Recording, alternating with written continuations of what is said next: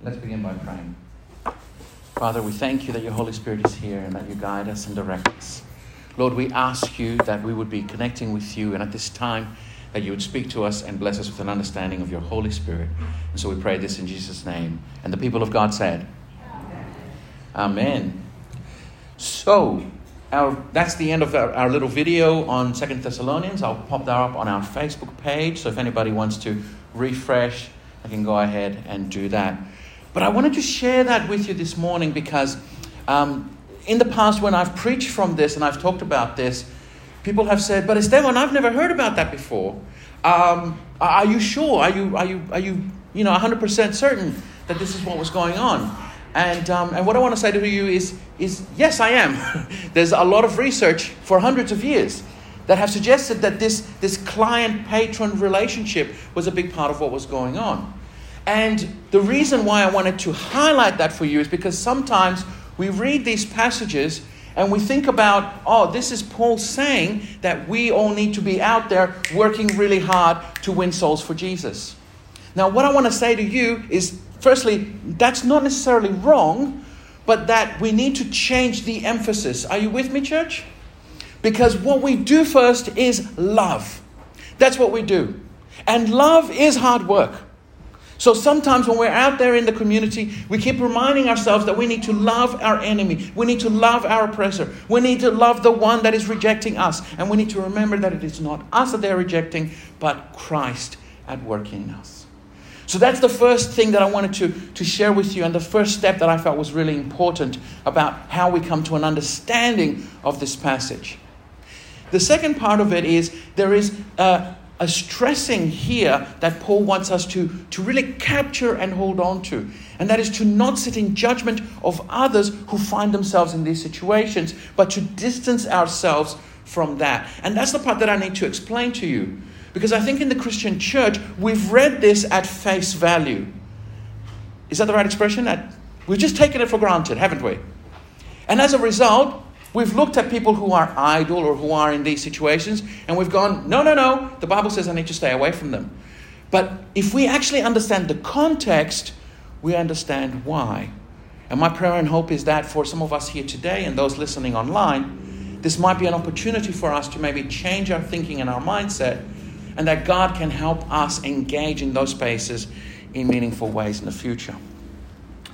So, I want to draw you to the book of Proverbs. Everybody, can you see this very clearly? Would anybody like to read? this is in the original language. This is, this is what the proverb actually says. And they use this word, which I've highlighted in Hebrew, uh, which is atzer. Atzel. This word has been translated as laziness, idleness, I was preparing the message in Portuguese, and the Portuguese word is sloth. Sloth. That's probably not a word that we use frequently today. This passage from Proverbs is roughly translated this way by the NLT I walked by a field of a lazy person, a sloth, the vineyard of one with no common sense, and I saw that it was overgrown with nettles, it was covered with weeds, and its walls were broken down. The yes, darling. The wise person in Proverbs is going on to explain how um, without work, without labor, the land which God has promised and given his people cannot be reaped. Now, there's a picture and there's a figure here for us as Christians. Because the promised land for us is not a physical land with boundaries and, uh, and territory where grass grows and figs and etc. But it is the heartland of Christianity. The place where the seed of the love of Christ is meant to find its, its dwelling place and then uproot. Uproot? No. Shoot forth. Is that the right one? Mm-hmm. Thank you. Uh, sorry, every now and again I need to check my English just to make sure I'm not saying weird things. But it needs to shoot forth and give fruit. And this is what we need to understand. So when the, the, the author of Proverbs is writing these things, the Christian in Jesus' day is hearing oh, oh my goodness, I need to labor. I need to work towards seeing that fruit come forward and come out. However, we are as far from Thessalonica, from Thessalonica, as they were from the author of Proverbs, thousands of years. And they missed a couple of little things from here. Perhaps Paul didn't, perhaps some of the Jewish audience didn't, but certainly the Gentile Christians at the time. And this is where part of this confusion was coming in. Because you see, they didn't realize that the, the promised land was holy to the Israelites. And that working the piece of land that they had was not just an act of service to God, but it was also part of that mandate of working to reconcile against sin. Remember in Genesis 3, we hear man had sin and he will have to work. From the sweat of his brow, he will reap the toil of his labors. This is something that they took to heart. So when they were given this land, and this was part of their social security at the time, they were meant to work it as a as a expression of faith and worship. Do we have any gardeners in the house here today? Yeah? How beautiful is it when you're working out in the yard? Sun's beating down on you. You're seeing the plants flourish. You're, you're sowing life. Yeah? This is what they experienced. But for them, it wasn't just the, um, the satisfaction of seeing that come to life, it was an act of worship. And maybe there's something we can learn about that. Maybe. Not me, though. I, I have a black thumb, not a green thumb. I'm sorry to say. maybe somebody else would like to come and teach me how to worship in that space. That'll be nice. So we need to begin with this basis and this understanding that work, toil, labor was a big part of that early Jewish expression. So much so that word based understanding only came into place after they returned from exile. Why? Because they were no longer in that holy land. They were away from it. And they needed something else, something that would help them connect with that holy land. And that became the word. This is why we see that in Hezekiah, they dig up the foundations of the temple. If you told a Jewish person this today, they would be aghast, they would be horrified. To go to the side of the temple and to sift through the rubble, that's terrible. But this is what they thought, this is what they felt. They had been so far away, they did not connect with that land being holy. In fact, when they arrived, the land was full of what? Enemies who wanted to kill them, who wanted to get rid of them. Somebody's backing up. Oh, it could be a car alarm. Our, technic- our technician is just going to go and check on that. And so what we find is that they're digging up in the temple and they find the word of the Lord. Yes, darling, they did. They found the word of the Lord there. And they all fell down on their faces because they realized this was the incarnate word of God. So their whole religion changed. It went from this the land being holy and working the land being a meritorious effort, to now we will open the Word of God. And that became a feature even unto this day. Why is it important that we understand this? Because there were things that were happening that were part of their culture which seemed okay, but which didn't work with Christ's command for them. In 2 Thessalonians 3, verses 4 and 5, this comes just before our reading for today. And thank you, Noel, for jumping in at the last minute. We have confidence in the Lord that you are doing and will continue to do the things we command. May the Lord direct your heart. This word direct, it's actually got to do with giving order, with commanding, with saying, hey, this is the job you're going to do. And why? So that these hearts would go into God's love and Christ's perseverance. I was having a chat, I think Rod, we were, we were having that chat on Friday about the little participles and how sometimes, you know, they're not there and I get really frustrated because I'm like, come on, I need to know what this is saying. And in this particular section, I love the fact that it is into God's love. It wants us to labor into God's love. Friends, this is so important for us to understand. Because if we go out into the community and we talk about Jesus without love, if we share with them who we are as Christians and the conviction we have, but have not love, then Paul says in Corinthians that we are like a clanging cymbal. We are making a loud and horrible noise. And I don't know about you, but when you hear a loud and horrible noise, you tend to run in the opposite direction. So it's important that we understand that the work we do has to be in God's love and definitely not against it. In the name of the Lord Jesus Christ, we command you, brothers and sisters, to keep away from every believer who is idle and disruptive and does not live according to the teaching you received from us. Now, this is where things get a little bit confusing because the word that Paul uses here is the same word that the translators decided to use from our previous reading in Proverbs. But these are two different things. Friends, I really want to emphasize this for you.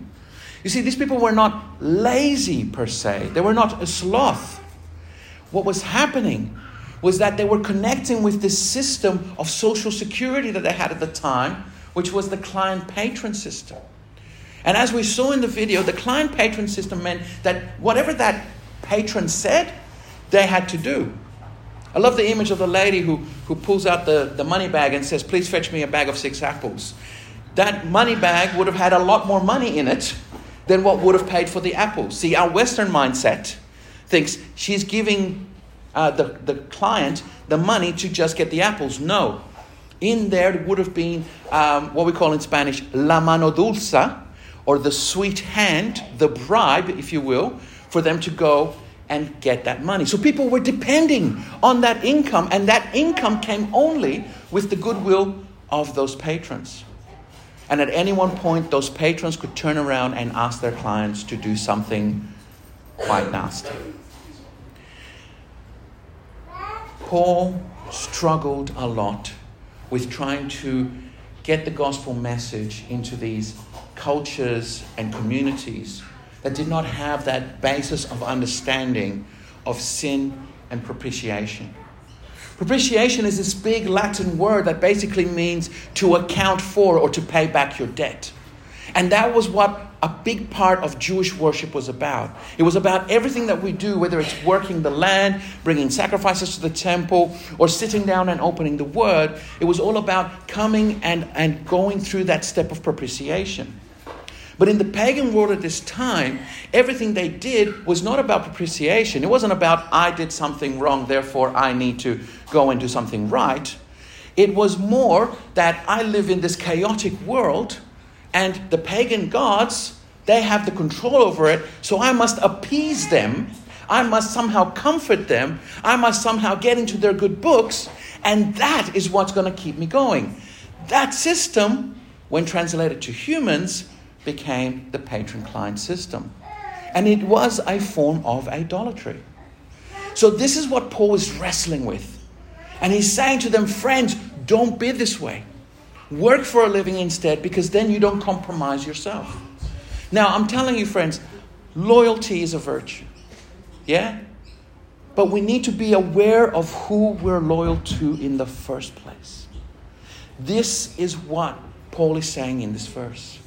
In the name of the Lord Jesus Christ, we command you, brothers and sisters, to keep away from every believer who is idle and disruptive and does not live according to the teaching you receive from us. What teaching is that? Be loyal to Christ. Paul goes on to say in one of the other epistles, I am not of Paul, I am not of Apollos, I am of who? I know it's a cold morning, friends. But this is a responsive church. We are responsive to the Spirit, amen? And if we are not loyal to Paul and we are not loyal to Apollos, we are not loyal to Esteban, we are loyal to Christ, Jesus. And that is what is so important for us to understand because at the end of the day, we can go from church to church, we can go from country to country. I've shared with you before, my home church back in Brazil is a Presbyterian church, but they're not, you know, Presbyterians who talk like this all the time. They are they are very different Presbyterians and look more like Hillsong than they do Scottish Presbyterians. But that doesn't matter because Christ was there and Christ is here also. And if you've come from another church or another country and Christ was there, please remember Christ is here also. And this is what's so important for us to know and understand that that work which has begun in us, it was Christ's. That work will continue with us so long as Christ is with us.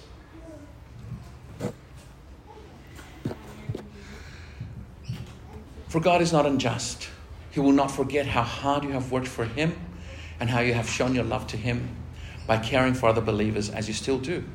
Our great desire is that you will keep on loving others as long as life lasts in order to make certain that what you have, what you hope, sorry, for will come true. Then you will not become spiritually dull and indifferent. Instead, you will follow the example of those who are going to inherit God's promises because of their faith and endurance. So, gardeners, what do you do when a plant fails?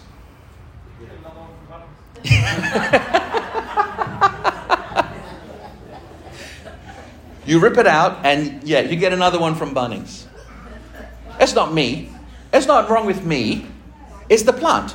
The plant is wrong. I get rid of the plant and I go into it again. And yet, maybe with that, there's a little bit of change. Maybe I learned something as a result. But think about that plant as a soul. Think about that plant as a life.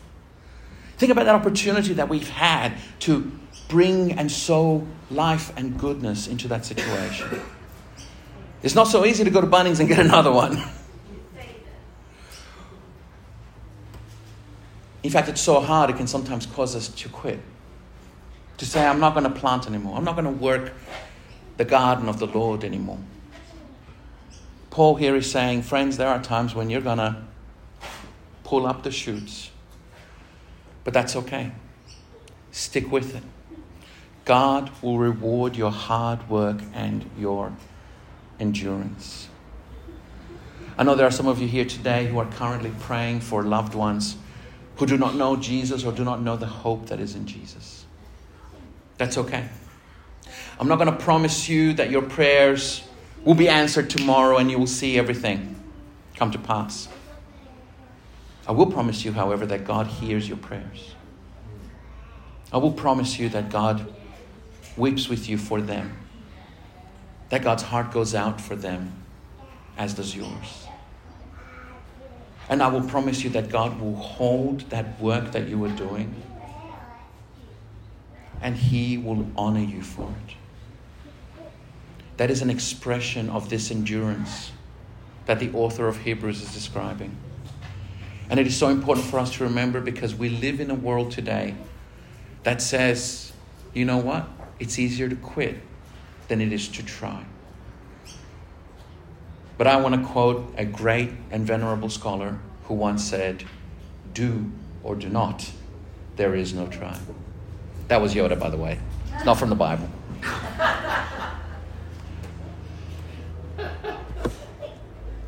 You like that one, do you, Phil? I do. If we look to Scripture, we see that James, the brother of Jesus, reminds us to work and never tire but not to work in a way that is uh, without merit, without reward, but instead knowing that our reward is ultimately in heaven. He says, Isn't it obvious that faith and works are yoked partners working together? Faith expresses itself in works, and works are the works of faith. The full meaning of believe in the scripture sentence, Adam believed, Abraham believed in God and was set right with God, includes his action. It's that weave of believing and acting that got Abraham named God's friend. It is not evident that a person is made right by God not by barren faith, but by faith fruitful in works. Thank you, Lynn. Our series in the book of Thessalonians is about the next step in discipleship for us. Before, we may have been a wandering people, sojourning with Christ, but looking for that greener pasture. I believe God is calling us, and in particular this community right here, to be a community that endeavors to see the God, the work of God realized before them. Not complete. No. The work will only be complete when Christ is again with us. But endeavoring to realize and see heaven here, now, and today. There's a lot of people who say this, this is a lost cause. The church is diminishing. Christianity is being redefined in so many different ways. But yet we need to remember that there's a good God out there who wants to embrace all of his children and bring them up into that wonderful space of glory. He wants to take them up and he wants to plant a garden with us all that our fruit may be evident and that all will see that what we do, we do for the glory of God. I want to finish with a, a short illustration. When I was in missionary training college, we heard this story about a wonderful man of faith who achieved a high profile role in the government in Papua New Guinea. And he would walk around Port Moresby. He wouldn't get driven around. Now, if you know Port Moresby, it's not that safe. But he would walk around in faith, believing that he would be safe and secure. And one of the things that he saw is he would see all these people who were begging for money. Now, they weren't begging for money because they were poor and destitute and impoverished. They were largely begging for money because the country had just moved from an agrarian system to a currency based system. And people literally didn't have the cash to buy some of the things that the government was suddenly saying you can no longer trade papayas for. They wanted nice things. They wanted televisions, they wanted cars, they wanted these things of Western modern life. And this man would say to them as he saw them out on the street, Look, I'll, I'll give you some money, I'll give you some help. But don't you know you have a garden? You have a garden back in your village. And that garden right now is going into disrepair. It is being overgrown, it is being left to, to go to, to rot. Fruit, food is rotting in your garden. Why not go and work that fruit and find a way to sell it? Find a way to, to engage with that. Appreciate what God has given you and don't lament the fact that you don't have something else. Don't fall into a system of client and patronage where your values are compromised and the fruit of your heart and your soul is rotting on the tree. This is the message for us today. Because I know many of you love Jesus. And you share that love openly and freely. Let's not let that love be like fruit that rots on the tree. Because if you can't eat it all, it's always nice to give it away. Amen? Let us pray. Father, I thank you for your Holy Spirit speaking through us and connecting with us.